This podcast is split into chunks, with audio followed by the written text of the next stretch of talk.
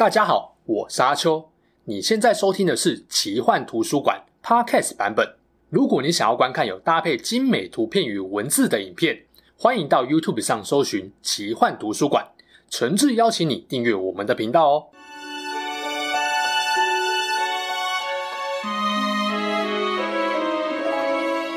Hello，大家好，我是阿秋，来跟大家聊聊神秘奇幻的主题故事。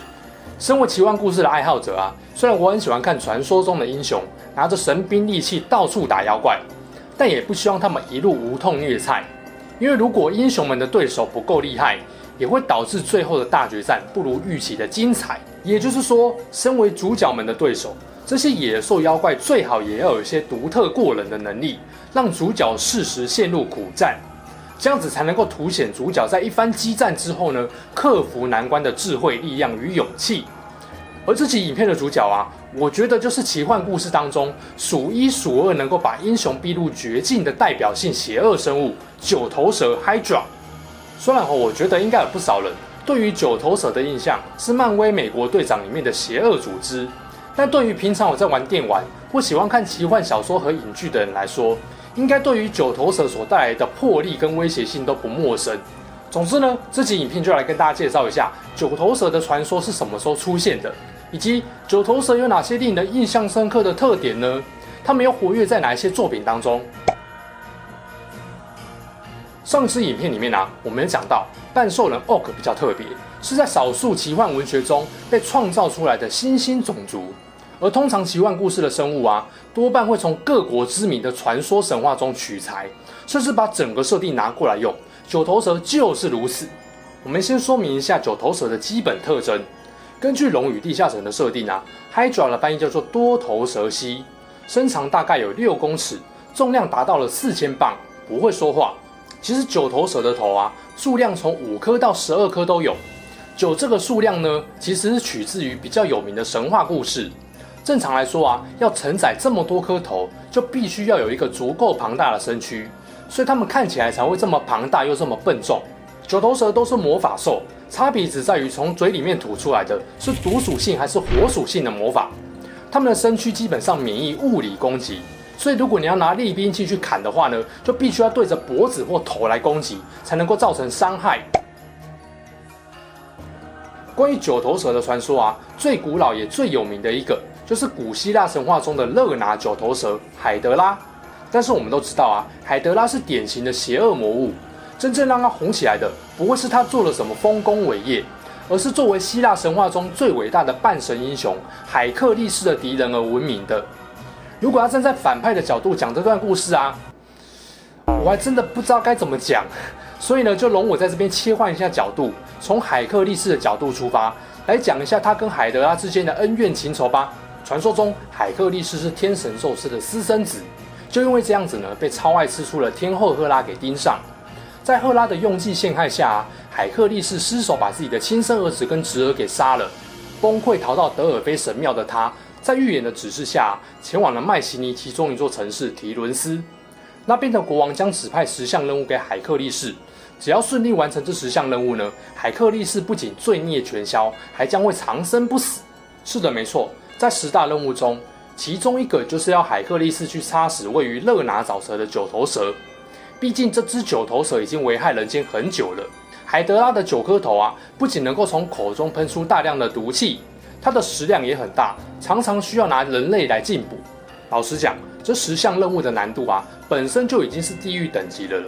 再加上变态的天后赫拉还时不时会手动增加任务难度。根本就是铁了心不想要让海克力士洗刷自己的罪孽。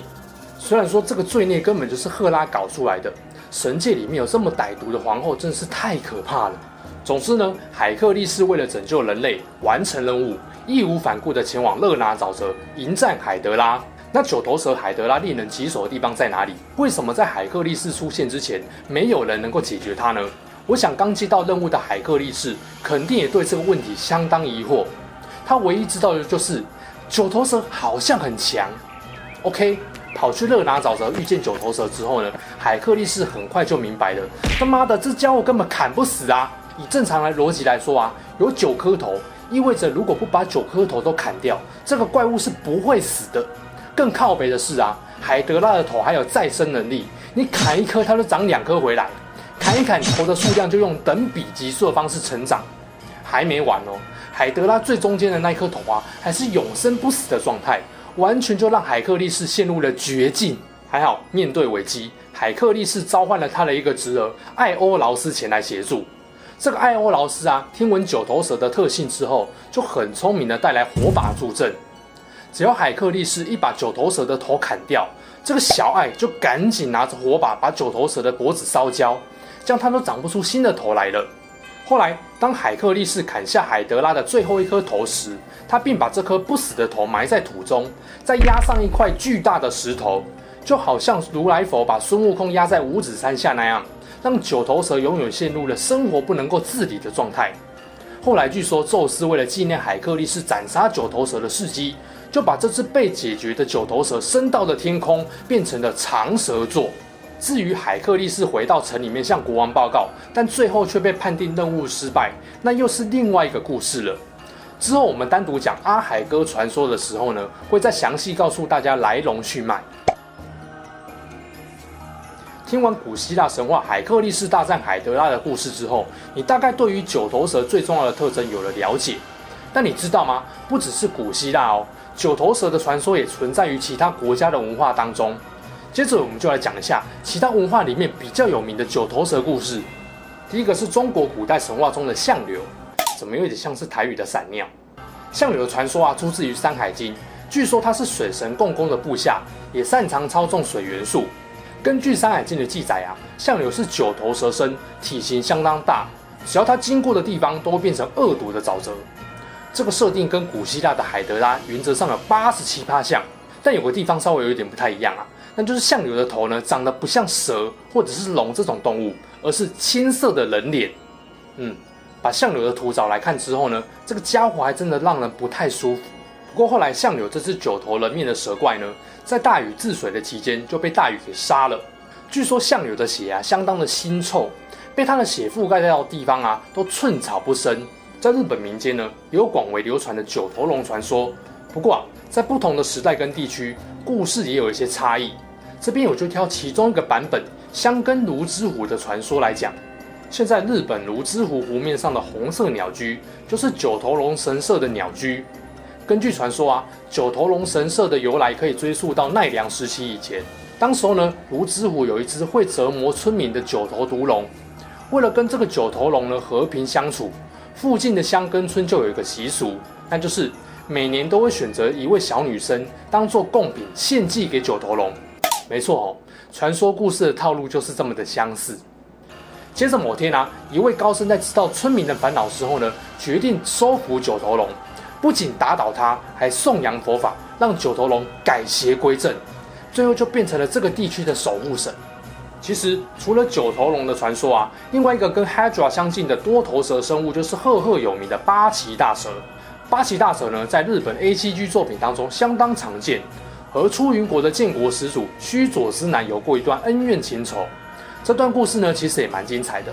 不过之后应该会出一支跟八岐大蛇相关的片，到时候再跟大家分享聊聊这个故事啦。基本上啊，九头蛇在设定上。能够发挥的空间还蛮大的，常常看到很多 ACG 的作品当中呢，对九头蛇有一些加工，例如说它的头的数量把它加减几颗，或让它长出双脚，把舌头改成龙头啦，喷毒改成喷火等等的。当然啦，龙与地下城是绝对不可能放过这个传说级的大物的。这支影片呢，一开始就有拿出来先聊过，所以就不再重复了。就在龙与地下城详细设定下，他们在其他的作品也有活跃的表现。例如说，在泰坦之旅中，九头蛇海德拉是传奇难度才会出现的 BOSS 级怪物，出现的位置呢，就是在某个支线任务的沼泽里面。在魔兽争霸三中啊，九头蛇怪是一只野怪，会使用远程的毒液攻击。而战神系列里面呢，初代的 BOSS 就是九头蛇海德拉。在魔法门之英雄无敌六里面，洞穴九头蛇是一种强大的魔法怪物。初代的《仙剑奇侠传》里面呢，隐龙窟也有九头蛇这个怪物，而 BOSS 呢，水魔蛇的原型可能也参考了九头蛇。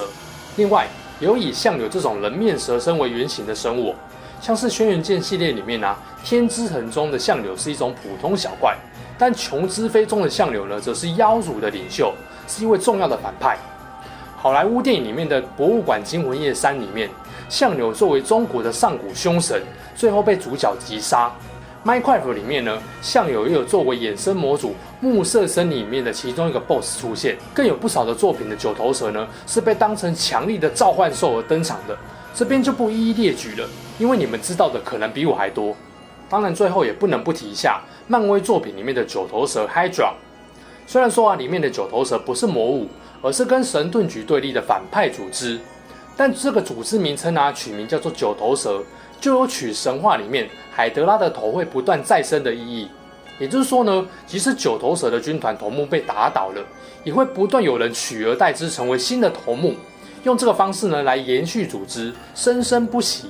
而漫威中的九头蛇组织啊，任务是消灭不服从的人类，重建社会秩序。为了达到这个目的啊，常常会从组织里面挑选精英，到世界各地去制造大型的灾难，因为他们认为。封建有秩序的社会才是完美的，对于自由相当鄙视。不知道为什么，讲一讲，我突然脑中浮现了一个国家。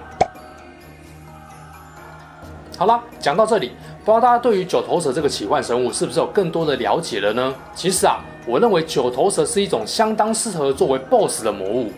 就算是 BOSS 啊，他们也绝对有能力当 BOSS 里面的头头。以他们那种作弊般的体型跟能力设定，如果不开外挂，正常人是绝对没有任何胜算的。看看他们重量级的身躯，刀枪不入。